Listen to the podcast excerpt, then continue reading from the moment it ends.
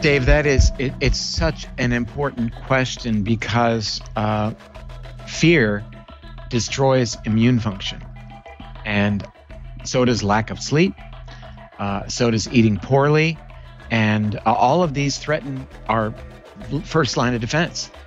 So all of these things that we're talking about, yes, they're involved in enhancing immune function. We know that. But they're also involved in calming down the amygdala, the fear center of the brain.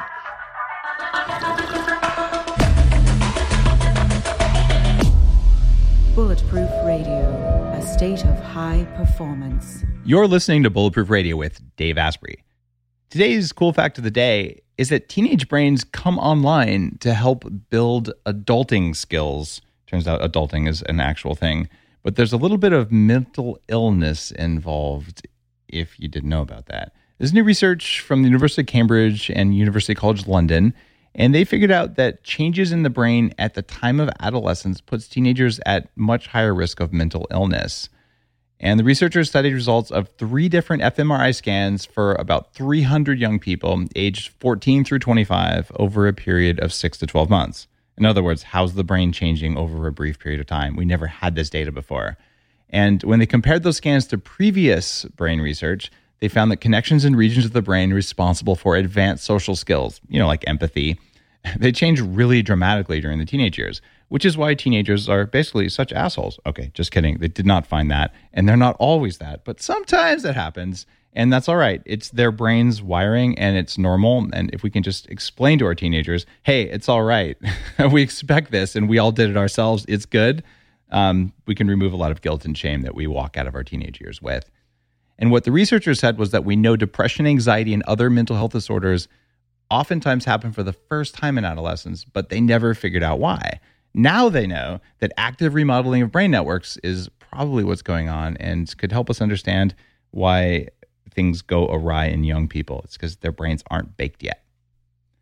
Today's guest is a good friend and a multi-time guest on Bulletproof Radio, whose name is Dr. David Perlmutter, board-certified neurologist and fellow of the American College of Nutrition, 5 times New York Times best-selling author, and he focuses extensively on brain health, lifestyle, and nutrition. And you probably have heard his name. He's an incredibly well-respected, kind, wise human being who's worked for decades to improve people's brains. He's got a new book on brain health called Brain Wash, on how to detox your mind for clearer thinking, deeper relationships, and lasting happiness. So we're going to talk about his book because getting your brain where you want it to be is one of the most important bulletproof principles you'll find. But given that this is in the middle of a pandemic, I'm going to pick his brain as a physician here about what's going on. He's run a 15-day straight series on Facebook Live where he's sharing a real physician's perspective on this. If you're following me on Instagram, you've seen the videos I'm putting together. I get to talk behind the scenes with guys like Dr. Perlmutter to hear what they're thinking, what they're doing, and the stuff that frankly doesn't make it to Google anymore because Google's filtering out a lot of things that you and I might want to talk about. So it's a good time to be able to pick his brain. Dr. Perlmutter, welcome to the show. Hi, Dave. I'm delighted to be here. I'm looking forward to having my brain picked, I guess. Well, as long as we also wash it at the same time, it should be okay, yes. Right? You bet. All right. We're going to talk about COVID first and get into some of the deeper things about relationships and all that stuff. How long do you think we are going to be fighting this? Tough question. I think most of the information that we have seen has indicated that we would expect a peak around the middle of June. And for your listeners, it's March 25th, 2020. That we're having this conversation. First conversation you and I have ever had that wasn't evergreen, so I think it's important that we put a timestamp on it. So middle of June is when we should reach the peak, and from there we expect it to decline, and hopefully decline at about the same rate as it is ascending right now. Interestingly, we see that several countries around the world have actually reached a peak, or at least have flattened out the curve in terms of reducing the number of new patients. And they've got this remarkable new thing that they've discovered that has allowed their countries to do well in this situation, and it's called keeping people inside and out of contact with each other. That works. Drugs haven't been proven. There is no intervention yet that is effective. We're hoping that happens, that's for sure. But we see that behavioral changes that are instituted in other countries are working dramatically. And as of this time, when you and I are having this conversation, those things have yet to be fully implemented here in the United States. Now, when you say that there's no drugs that are shown to work, I mean, there are combinations of azithromycin, or they call it Z-Pak, with chloroquine, that seem to have some pretty impressive data coming out. No, they don't have double-blind clinical trials and all the stuff you'd expect if we had 6 months to play with it. But clinically, the physicians I've spoken to who've used it are saying, you know, these are taking people who are not well. I've seen stem cell, like people who are in comas going to die, given stem cells, who are doing okay now. It seems like, and vitamin C therapy. I mean, good God, you know about that. You have for years. It seems like there's some stuff we can do, even if it doesn't, quote, cure the disease. It increases our resilience so much that you're not likely to die, and maybe you don't need a ventilator. You think we can at least do that? Oh, I think that we've seen some very promising information. Remdesivir is a drug made by Gilead that in one clinical trial that was performed in China, it's an intravenous medication, had very dramatic effects, noting that that people seem to do really well. Another one, Favipiravir, was able to also have a significant effect in terms of reducing the time that people were testing positive, as well as reducing the risk of having positive chest X-rays. So these are exciting. We're a long way from being able to mass produce, first of all, test and ensure safety, but mass produce drugs. But I will say that there is some evidence that convalescent plasma, in other words, harvesting the plasma from somebody who is convalescing from coronavirus, in other words, now testing negative, shows some very great promise. That's technology that was used to some degree in a form in 1918 for the Spanish influenza. So blood products from people who have recovered offers up not only an intervention for people who are sick, but even perhaps a prophylactic approach for people who are not sick. We know that the plasma from one individual can treat one sick person, but can treat as many as 60 people who are not sick in terms of being a preventive approach. So that's pretty exciting and not necessarily going to need any approval because this approach is already in place. We also know that amplifying what is called monoclonal antibodies, creating antibodies against the virus, amplifying them is something that we know may well be something that is available a heck of a lot sooner. We know that the United States military has indicated that they are working on monoclonal antibody amplification techniques and has indicated that could be ready by summer. Summer is still a couple months out. People are trying and working very diligently. So there's a lot of good science being performed that I have hope for. I would say that, the idea of jumping on an anti-malarial drug because it's been mentioned by people is not necessarily appropriate. The studies in the past have demonstrated effectiveness when combined with an anti-HIV therapy, which was another two drugs added in. And certainly the hydroxychloroquine story was interesting, but I think it's important people understand that was an in vitro study. That was a petri dish study that was not a human trial. And, as bad as things are, we still have to practice under the notion of above all, do no harm. In other words, we can't unleash something that all of a sudden is going to have a big effect on people negatively. We did that, it was done during swine flu where they created a vaccine, and not an insignificant number of people developed what's called Guillain-Barre syndrome. Mm-hmm. So we've got to take a deep breath, recognize that this is not going to be an overnight fix. In a couple of weeks, we're not done with it and able to go back to work. It's going to be here for a long time. And getting back to your first question, this may be something we experience seasonally for a long time to come. But, you know, that's concerning, of course, but at least when we talk about a long time to come, that opens the opportunity for then the time lag that allows a vaccine to be created, so we can, you know, theoretically get ahead of it. Now, you said something in there, above all, do no harm.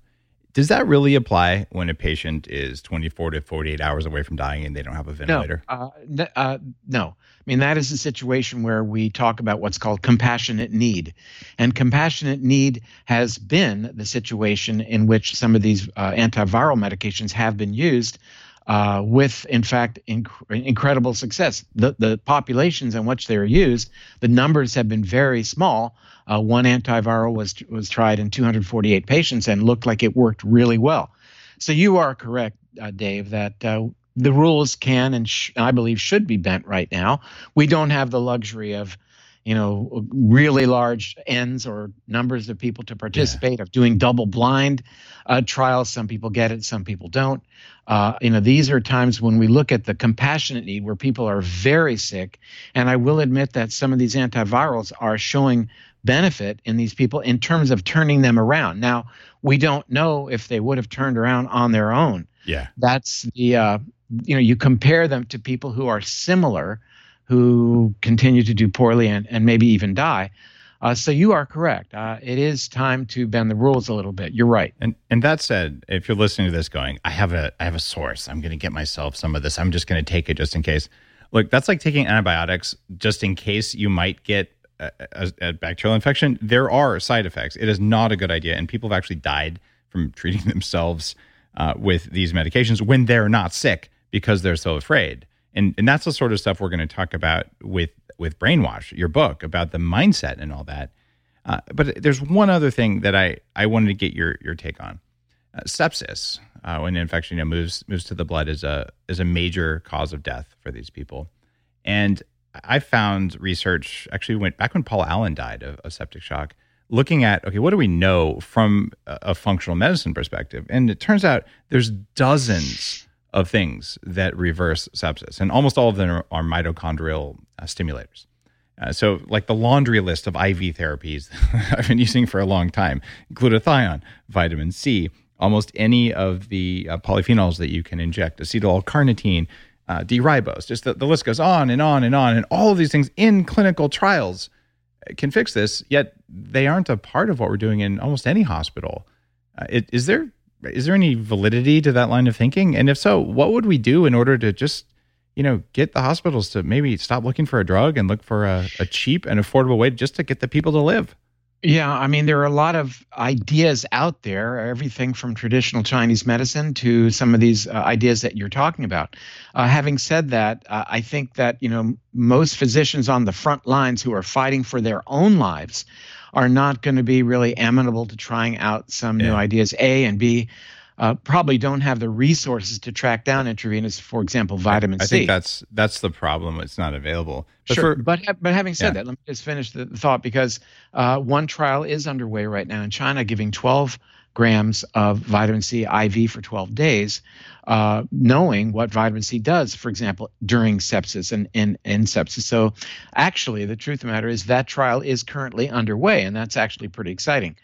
The ultimate event in many people is something called DIC, disseminated intravascular coagulopathy, where basically the blood just clots in the arteries and veins, and therefore there's no oxygen delivered to the tissues. And it's also something we see, for example, in people who've been bitten by the cobra snake. It's how the cobra snake bite is ultimately kills people, DIC. So that's the ultimate event in many people, and there's very little that can be done to treat people at that stage. So, you know, it's a super aggressive event in some people, in people who have pre-existent illness, and we've talked about that, you know, at length. What are those illnesses? And incredibly, many of these illnesses that predispose to a bad outcome are illnesses of the modern Western lifestyle. Mm-hmm. The obesity is a powerful risk factor for having a bad outcome. Coronary artery disease, type 2 diabetes, Parkinson's. I mean, many of the diseases of our modern world when in our overfed, undernourished population seem to be playing out as risk factors. I did a video on YouTube recently about the role of the gut bacteria, the microbiome, as being the arbiter of what I'm just talking about, that through the lens of our gut bacteria, which regulates immunity and regulates inflammation, this is the one uniting factor that explains why, for example, all those diseases I just mentioned are risk factors, why taking NSAIDs or non-steroid anti-inflammatory drugs may be a risk factor, although that's been challenged recently. And the sudden observation here in America that as many as 20% of the hospitalized people are younger, as in 20 to age 58, which was something that was not seen in other countries. And people would say, can't understand that. I mean, after all, that's when these kids are healthy. Well, the truth no. is Americans' youth are not healthy. Yeah. Look at the health of Americans' youth. So it really does. And I created this video because, when you look at sub-Saharan Africa and places like Haiti, the rates of this disease are extremely low. And, some would say, well, it's because they haven't had a lot of flights in and out from other countries. Okay, I'm willing to accept that. On the other hand, when we think back to what is called the hygiene hypothesis mm-hmm. by Dr. Strachan in 1989, where he described a more robust immune system in people who were not as fanatical about hygiene, where kids played in the dirt, which challenged their immune systems from being children on, I think that there may be some evidence that this is why there are lower rates and lower complications in some of these countries. Now, moving forward, I wouldn't doubt that we will see certainly greater numbers. But when you look at the countries right now, by and large, that are involved, these are countries that are really involved in hygiene. What's going to happen when we just smear this topical antiseptic on everything all the time? Well, I mean, right now, it's something that I think, oddly enough, is something we should be doing. I think that when we understand, the data out of Yale has indicated that the coronavirus can live 48 hours on cardboard. Well, if your package is packed at Amazon and then takes 3 days to arrive at your house, you're thinking, well, that's already 3 days out. Great.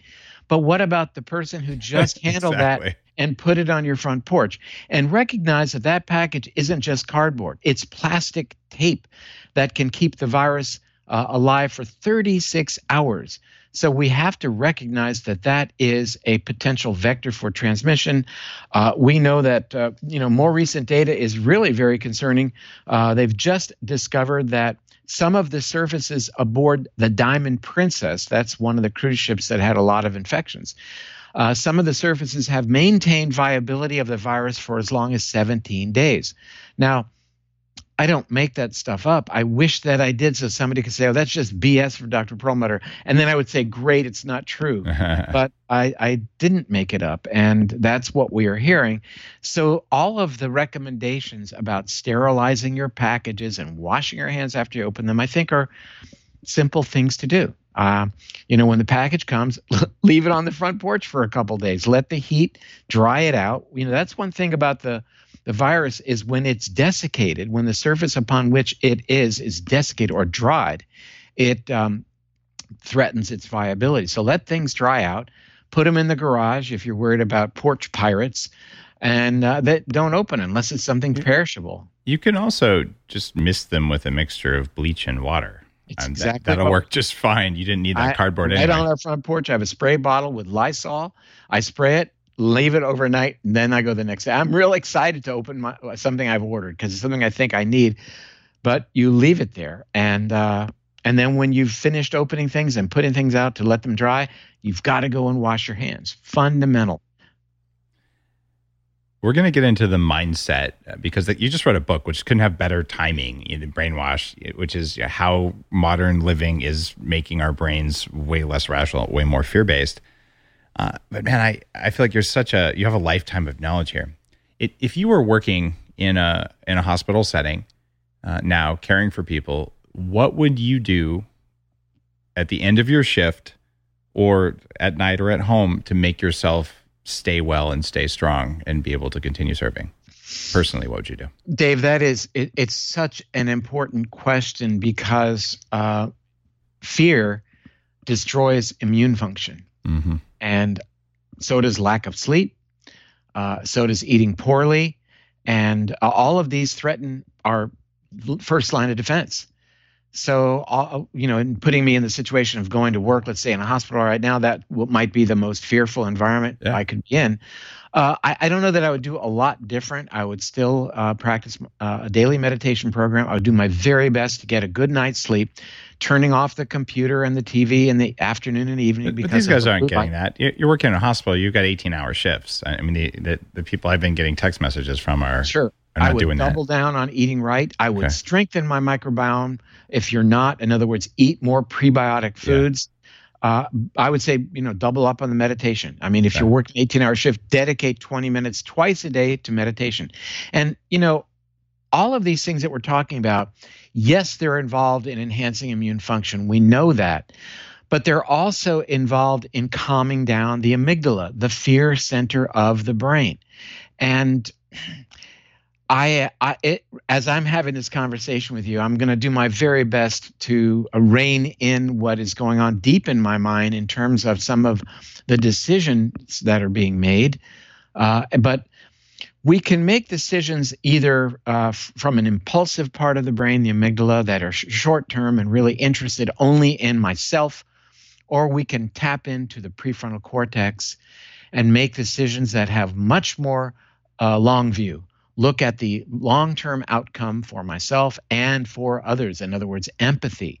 I ran into somebody at the health food store yesterday, and he said, I don't know what this is all so exciting about. I mean, if I get this, I'm going to be fine. Look at me. I'm in great shape.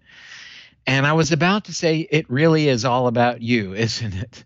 Because I'm 65, and if I get coronavirus, I have about, an 8 or 9% chance of dying from it based upon my age. But you don't. That's not really true, though, no, just based on your age, because you're pretty darn healthy, right? Right, but I'm just saying based upon my age. Okay. Let's say it's half that. Let's say it's 5%. There you go, yeah. You don't want to take that. You bet. But the point is that other people acting inappropriately and still going out and partying, hanging out with their friends and doing all these things is a threat to all the rest of us, a threat to younger people who might be on medication or have an underlying health issue or be immunocompromised. And as I mentioned earlier, it is younger people now who are making up as many as 40% of the hospitalizations, 20 to 40%, depending on the data that you look at. So it's not that people are young and not going to get it. We watched a report of a young, I think a 22-year-old from the same university college that my daughter attended, a lacrosse player, now in a coma on a ventilator, young, healthy kid. So, things are happening, and it's not the flu. Thank you very much. It's not. We need to look at what, researchers are telling us about how this profoundly is different from the flu, even if the same number of people are affected, and that is a big question as well. The outcome may be, 10 times worse with respect to coronavirus. The flu is typically transmitted one person to the next, about 1.5 people. If you have the flu, you'll transmit it to about 1.5 people. Coronavirus, it's about 2.5 to 3.5. So far more infectious and certainly far more dangerous in terms of potential outcome.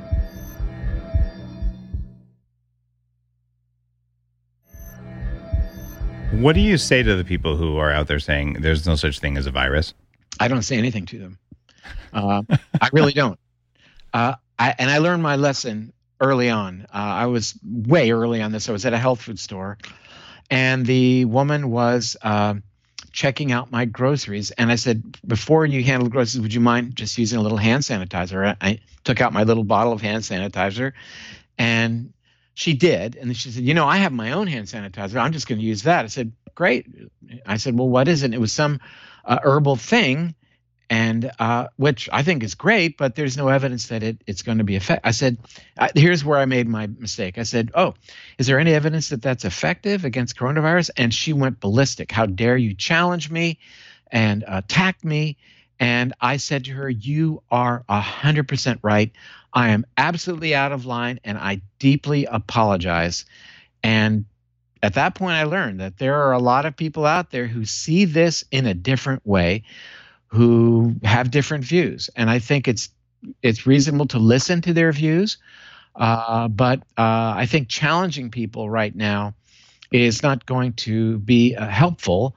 And similarly, with people who have ideas about conspiracy, about where the virus came from, I don't care. And when I say I don't care, I'll tell you why. There's a great scene in The Fugitive, and actually the movie, not the TV show, where Tommy Lee Jones and Harrison Ford are standing on the cliff, the waterfall, and Harrison Ford said, I didn't kill my wife. And Tommy Lee Jones said, he's the FBI agent, said, I don't care. So as it relates to where this thing came from, it doesn't matter because it's here now.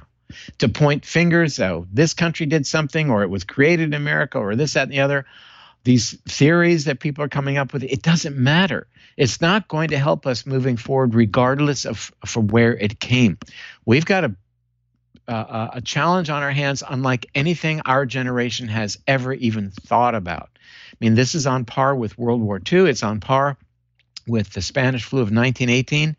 And the sooner we realize that the party's not going to resume sooner, in the near term, and that life is forever going to be changed in our world, the better we can take a deep breath and become pragmatic and make decisions from the prefrontal cortex. In other words, look towards making good decisions that are more in line with our future rather than being impulsive and making decisions about this week and ourselves exclusively. How does this tie into the thinking behind Brain Wash, the book that you wrote with your son, Austin? You talk about how our higher level prefrontal cortex decision-making is disabled. It was disabled before the coronavirus came out. So what disabled it before, and what did we do as a result of that? We have two areas in the brain that are deeply involved in decision-making. We have the primitive amygdala, the reptilian amygdala that says, I'm going to make a decision now. I want the jelly donut. Damn it, that's it. End of story. And I only really care about myself. And then we have a more sophisticated part of the brain, the prefrontal cortex, that says, gee, maybe that jelly donut might not be good for my blood sugar. And I think I'm going to keep the adult in the room and not make those dietary choices because I want to live a long and healthy life. And I think that making decisions that are good for me is one thing, but I also think that making decisions that are going to benefit my neighbor, my community, and even the planet on which we live, in other words, empathy, is a good thing to do. And that's why being able to log in to the prefrontal cortex is important for us all. It has implications for ourselves, our communities, and even the planet itself. It allows us to engage what is called cognitive empathy, and that is the ability for me to see things through Dave Asprey's eyes. We may not fully agree with everything, but at least I can try on your ideas and see how they feel, as opposed to saying, he's a Democrat, he's a Republican, he's left-wing, he's right-wing, he's wrong. No, that goes in contrast to what humans have always done. We've always met in the agora, the marketplace, and we've shared ideas, and that has allowed us to come up with better solutions and ideas moving forward. When we lock into the amygdala, we lose that ability. It's my way or the highway. We lock ourselves into social media sites that only perpetuate our ideas of how the world is, and we no longer can share and make progress. So, what threatens our ability to regain connection to the prefrontal cortex? What is fostering what we call in the book disconnection syndrome? Many things, but in a word, inflammation. Inflammation actually severs the connection that we have between the amygdala and the prefrontal cortex. It's the same inflammation that's involved in coronary artery disease and diabetes, in cancer, in Alzheimer's and Parkinson's. That same inflammation that underlies our chronic degenerative conditions that is really amplified by our lifestyle choices severs our connection to the adult in the room, to being able to make good decisions. So think about that vicious circle that I've just described. When you are involved in lifestyle choices, eating the wrong foods, not getting enough restorative sleep, etc., that fan the flames of inflammation, you lock into the amygdala, and what does that do? More impulsive decisions as they relate to your lifestyle choices, as they relate to your sleep, and it gets worse and worse, and you can't get off the treadmill. Your weight will go up, you'll increase your body fat, that fans the flames of inflammation. So that's what Brain Wash is all about. It's about addressing this disconnection and giving people the tools to reconnect to the prefrontal cortex and bringing the adult back into the room. And I will tell you the genesis of where this came about. And oddly enough, it's the exact room where I'm doing this broadcast with you right now. My son and I were in this room, and I said, you know, Austin, what's the biggest challenge about practicing medicine for you? And he said, well, you know, Dad, I did everything I could to learn as much information as I could. I do everything I can in the clinic to give people that information. But incredibly, you know, so often they don't follow through. They come back month after month, they're gaining weight, blood sugar's going up, worse inflammatory issues, joint pain, you name it. We realize that, you know, we blame the patient. We say, you know, what's wrong with you? Why can't you get more willpower and rein it in and become a better decision maker? It's not their fault. Our modern world robs people of the ability to make good decisions by severing them from the better decision maker, the prefrontal cortex, through inflammation, through the foods that are perpetrated upon us, through the amount of time that people spend online. You know, 42% of the time people are awake here in America, 42% of their waking hours is spent in front of a screen of one sort or another. That locks them into this mentality of buying this and that, and their brains being hacked, and it locks them into impulsivity. And you know, certainly our colleague Mark Hyman has written a wonderful book called Food Fix about how our diets have been so grossly manipulated. I'll interview him tomorrow about that. And now think about it.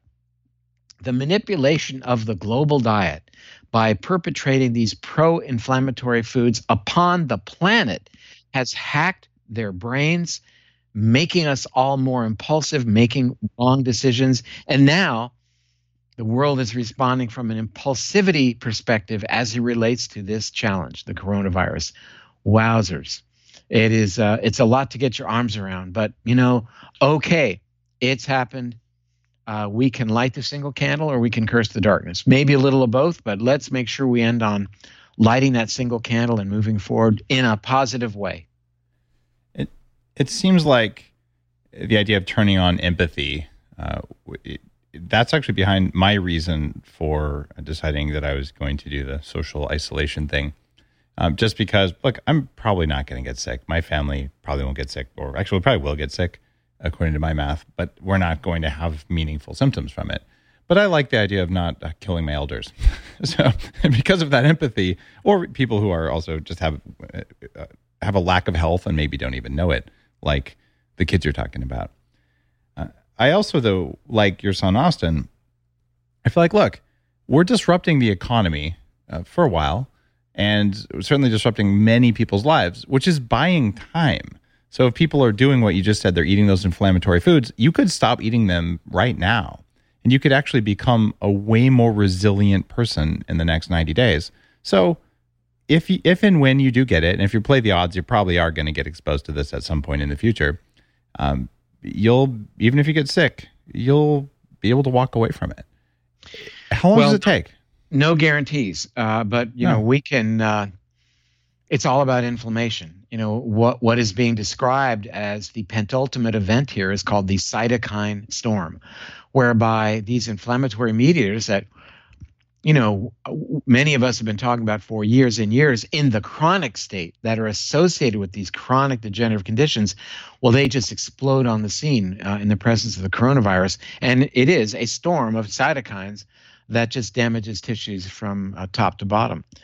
So you are correct. And it does not take long to reestablish connection to the better decision maker and then make those good decisions to improve your sleep, to meditate, to spend some time outside, ultimately improve your gut bacteria. And you are right, stabilize your immune system and some other ideas I'll talk to you about in just a moment.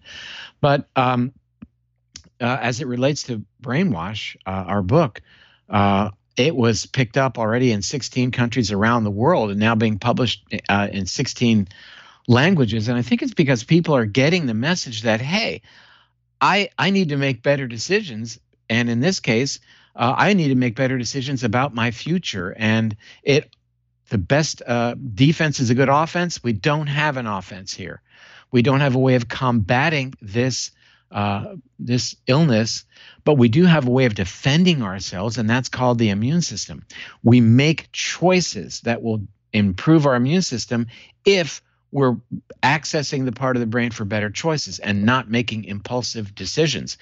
That's what brainwash is all about. So we can do certain things that will augment immune function. And, you know, let's talk about a couple of those things. Yeah. One of the things that, you know, you've certainly talked about for such a long time has been something like time-restricted eating or intermittent fasting. What a simple tool that your listeners can implement today. They can just boot up one of your previous podcasts and learn whoever Dave Asprey interviewed on the topic. This is a proven way, at least in laboratory animals and to some degree in humans, to bump up your immune system, to help with clearing out senescent or aged immune cells. And why not? You know, my followers and I did this along with them, did a 24-hour fast a couple of days ago. We had a lot of people that participated. How simple is that?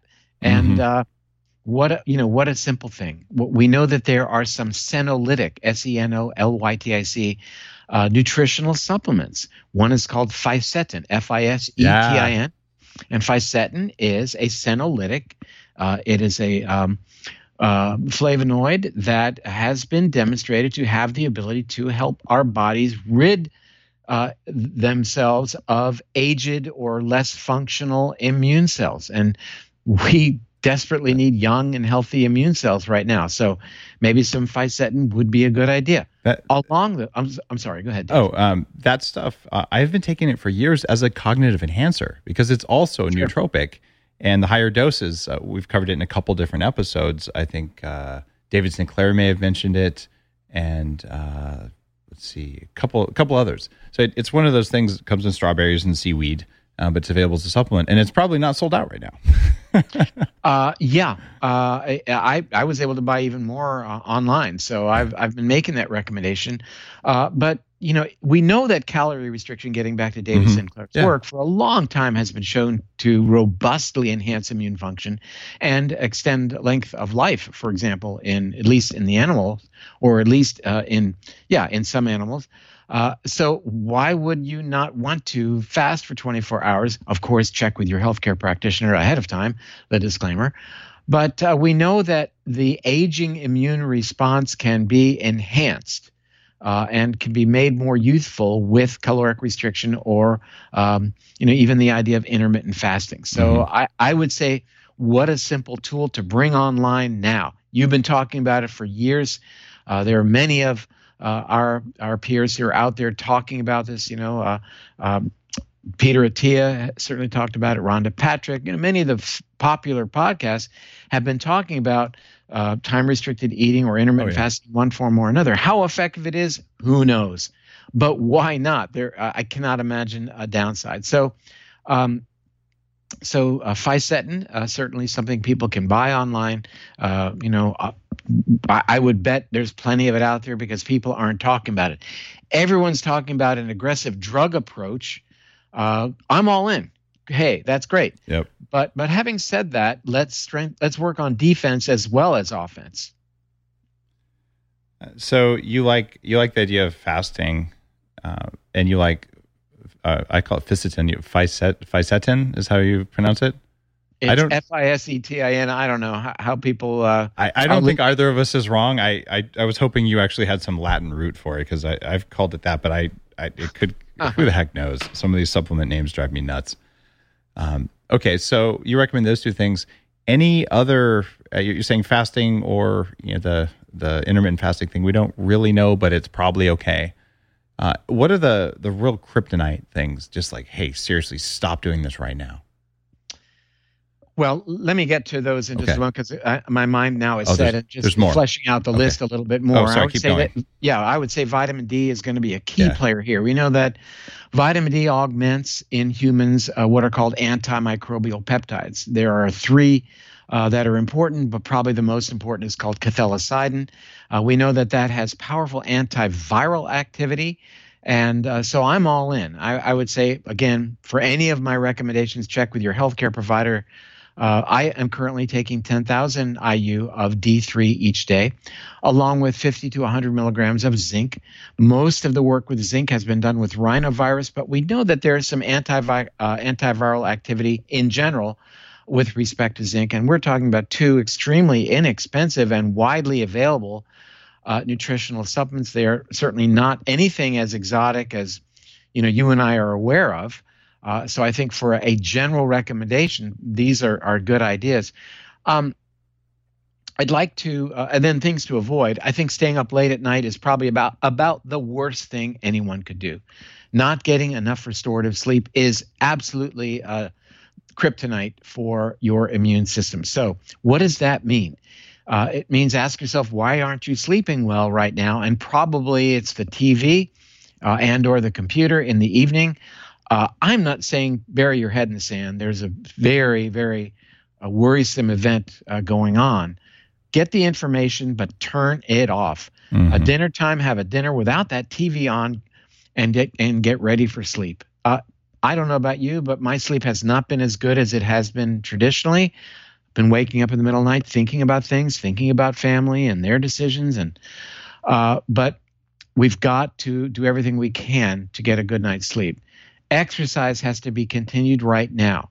I can't, again, overemphasize how important that is. And also nature exposure, this shirin-yoku, the forest bathing that the Japanese talk about. So important to get outside, look at the trees. It might seem like, I'm talking Birkenstocks here. No, this is hard science. Yeah. And even if you can't, then buy a plant and put it in your living room or your kitchen, and pay attention, nurture it each day. Very powerful. Not, people don't talk about that. And of course, your daily meditation. I would say that very important to consider that. While this social distancing thing is important, I also think it's really fundamental to ask who's going to come into your home. In terms of anybody who you might say, you might want to have in your home to weather the storm.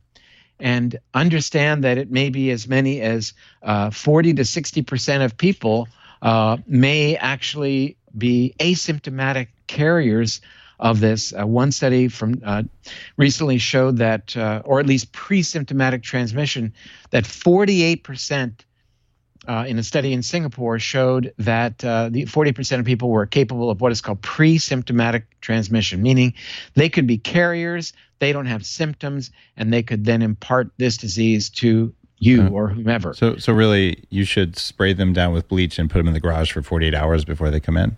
No, 14 days. Okay. You're right. Here's why it is... when we were screening people coming in from China and then late after that from Europe at the airport, we were screening them by shooting a temperature gun at their foreheads. If you don't have a fever, off you go. And if 48% and as many, or one, the Chinese study said 62% of people, that was a study that came out on March the 8th, 62% of people were asymptomatic carriers. That means that we missed potentially half the people who brought that virus into the United States because we simply looked at their temperature. Water under the bridge. But having said that, I think it's important to think about that in terms of people who are coming to stay with you.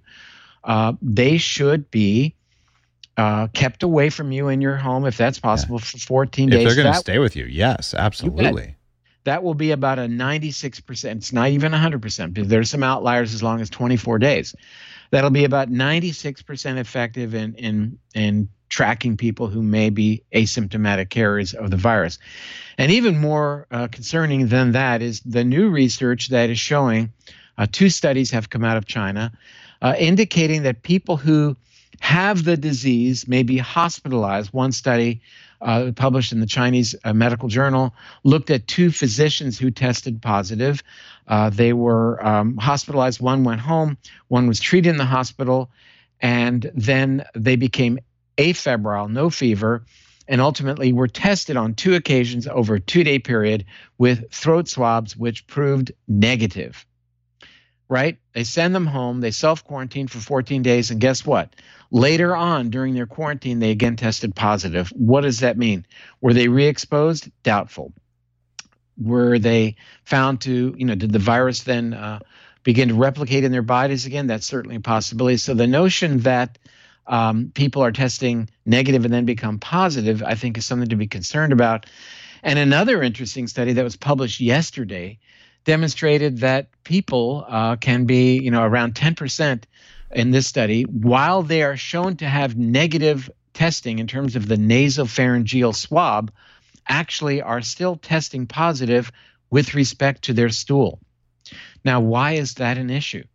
It's an issue because that contaminates the bathroom, the sink and the toilet, in which and they may be in your home, though they have tested negative. They went to the community testing, nasopharyngeal swabs negative, and yet a powerful vector still is happening through stool contamination on their hands, then to the sink. So, we're learning a lot moving forward, and I think this can translate into how we need to act moving forward.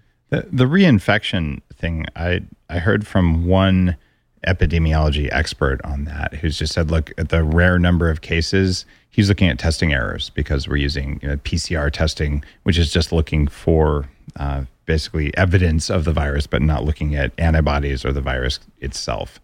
So I think that I would write that one off, given what I've seen now, as most likely a testing error, because the cutoff for whether you're infected or not is based on how many times you run it through amplification. True. That was one of the discussions actually in the study was this. What are the reasons that we could have had negative reverting back to positive? Could they have become reinfected? Number one. Number two, could there have been a false negative on the test, or could the test have been done inappropriately and didn't really catch it and they were still positive the whole time? So you are correct. I think that the PCR and then the DNA amplification test is pretty good, but it isn't 100%. So I think viral testing moving forward is going to be more valuable. And I think antibody testing is going to be a home run, especially as it relates to the idea of harvesting plasma, as we talked about earlier, and with people who have now antibodies, and then using that plasma, again, not new technology, for the treatment of those who are very ill, and ultimately moving to a place of treating people prophylactically. I very much share that perspective with you. Tie that back, though, to... We're both doing the social isolation thing, but in your book, you talk about disconnection syndrome. Right. But it seems like we're kind of giving ourselves disconnection syndrome through social isolation, which raises inflammation. Like, are we ultimately screwing ourselves here? Well, as well as I do, correct me if I'm wrong, but we are connecting to more people now than we ever have, right? You know that to be true. You're reaching out to friends and relative. We're certainly not connecting at a microbiome perspective. There's no pheromones. But, there's no eye contact. I am seeing such. There's so many people walking my neighborhood and biking and children out, and everybody's maintaining their distance. But it's clear that people seem to be really needing more connection and making it happen, I think, than ever before. And I think it's actually a really good thing. People seem to be coming together. Now, the coronavirus parties that have happened are where some people actually have gotten coronavirus from attending a coronavirus party. And last week, the big boat raft ups in Miami, we've got to rein this stuff in, because that's not the kind of social connection that's going to work for us. So you're right. That's an important question. And I know we're getting onto the end of the show. We didn't talk about all of the cool stuff in your book, but we've talked about it in the context of what's happening right now. Look, knowing my ability to isolate myself on 32 acres and having an extensive amount of medical knowledge, my wife's an ER doctor, I'm Dr. Lana, and I've got ozone, I've got all the stuff I need so that I have an exceptionally high chance of not getting major symptoms and clogging a hospital. Is it a moral or an ethical consideration to say, actually, if we could get coronavirus, that let's take it now so we can be immune, and we can then go buy groceries for old people, and we can donate blood as plasma? I mean, it seems very logical and rational, and a risk that I'd be willing to take, but people get really mad when you talk about it. So just from a non-amygdala perspective, what do you think? I think this is contextual. I mean, if there's some altruism here, and empathy and compassion, I am all in. I mean, I think many people have thought about the idea of going out like we did with our kids. Go ahead and get the chicken pox, and then you're done. And then maybe you can be helpful to others. If I had a pretty good sense that it's going to be, a monophasic event and it won't be severe, I would absolutely do that. I would do it for myself, knowing that then I could be out in the world and I could be, I'm a physician, I could be helping more people, and I would be delighted to donate my blood. You count me in. I would, don't take it all, but. It makes you live longer anyway to donate blood. Like, you can't lose. The issue with that is none of that infrastructure exists right now for using my plasma and helping other people. I don't have antibodies yet, but if I did, how great would that be for me to be able to go to my local hospital, take my plasma, take my blood rather, spin it down, harvest the plasma, and use it to treat somebody in the ICU. Or take it and take 5 cc's and give it to 60 people as a prophylactic approach to this issue. I'm all in, but the infrastructure does not exist for that. So I don't think that you should feel morally challenged by that. I think that I'm proud to hear Dave Asprey talking this way. Oh, thank you, David. In terms of infrastructure not existing, I know some infrastructure that exists for this. Every one of the functional medicine practitioners I know who does platelet-rich plasma or does stem cell injections has a centrifuge and equipment for pulling blood. We have this in the country. It's just that group of physicians is routinely maligned by ER physicians, even those. Oh, I know. But I think what we will see moving forward, correct me if I'm wrong in the future, but I think that these physicians will be coerced into entering the workforce in the mainstream and going to work using the techniques that the mainstream is using, which truthfully are not very effective. In fact, it's nothing but tincture of time. It's just basically keeping people stable and let the disease run its course. There should be a treatment soon, and we're all hopeful. Vaccine, a year to 18 months, but we are seeing some compassionate use of medications. There's one study that came out by a John Cohen published in the journal Science, where they actually did use an antiviral medication, and it was quite effective in treating a patient who was going down the tubes very, very quickly. The drug Remdesivir. Given intravenously and that's how it's administered, and really turned a patient around very quickly. I have on drperlmutter.com all the PDFs of all of the latest research listed, collected in an area called, oddly enough, coronavirus, or maybe called COVID-19. I think people should read these. These are from peer-reviewed journals, which brings up an interesting point. We're seeing a lot of access granted to us right now to studies that have not yet been published by peer-reviewed journals. They are pre-review. And I think it's a good thing, because the peer review process often takes as long as several months till all the doctors get together and the scientists say, well, this is a good one, but it has to be fixed, or we got to whatever. I think putting articles out there that are talking about case studies, especially interventional trials, is a good thing. Look, we learned this drug failed, we tried this seemed to be effective, can't say 100%, but just get it out there. Yeah. Into the gestalt of medicine and let people think about it because they may have access to that. We know that Bill Gates is, working with this compilation basically of knowledge, looking at 10,000 small molecules and seeing what might be effective. So I'm thinking that there might be a way of, creating a neural network approach, at least from a diagnostic perspective, looking at something as simple as a chest X-ray, collecting information and being able to make a diagnosis on the spot. Just by utilizing artificial intelligence, looking at a chest X-ray and saying yay or nay, as opposed to waiting 3 to 5 days for a test result. Because if we know who does and who doesn't have this virus, mm-hmm. it allows us to triage patients in terms of letting some people go home who do not have it, but maybe have a bad cold or influenza. And that is desperately needed right now. Well, Dr. Perlmutter, I appreciate you being on Bulletproof Radio again. Now is the time when people have no commute, so they have extra time to read and learn. And your new book, Brain Wash, is actually exactly the right book to read during a time when fear is rampant, more so than it needs to be. So the idea of detoxing your mind with the Brain Wash absolutely makes sense. And at the end of the show, we're going to do something special. We're going to not hang up. And this is officially the end of the show, but we're going to go onto Instagram together. And so we'll leave all of our stuff recording for the show. I don't know if we're going to use this in the iTunes version, but let's whip out our phones. Do you remember the last time we did this? We were the first people, I think, on planet Earth. Do you remember that? Yeah. We did something along these lines. They didn't allow you to have shared stories at the time, so we just aimed at each other's... at the camera. I know. It was so wild. It was crazy. All right. So the technology has moved along just like it will for the virus. We pushed them. All right, I'm going to go live and then just ask to join. Give me 1 second here.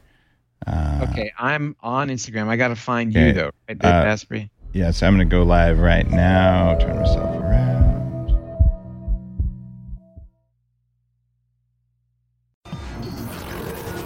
The Human Upgrade, formerly Bulletproof Radio, was created and is hosted by Dave Asprey. The information contained in this podcast is provided for informational purposes only and is not intended for the purposes of diagnosing, treating, curing, or preventing any disease. Before using any products referenced on the podcast, consult with your healthcare provider, carefully read all labels, and heed all directions and cautions that accompany the products. Information found or received through the podcast should not be used in place of a consultation or advice from a healthcare provider. If you suspect you have a medical problem or should you have any healthcare questions, please promptly call or see your healthcare provider. This podcast, including Dave Asprey and the producers, disclaim responsibility for any possible adverse effects from the use of information contained herein. Opinions of guests are their own, and this podcast does not endorse or accept responsibility for statements made by guests. This podcast does not make any representations or warranties about guest qualifications or credibility. This podcast may contain paid endorsements and advertisements for products or services. Individuals on this podcast may have a direct or indirect financial interest in products or services referred to herein. This podcast is owned by Bulletproof Media.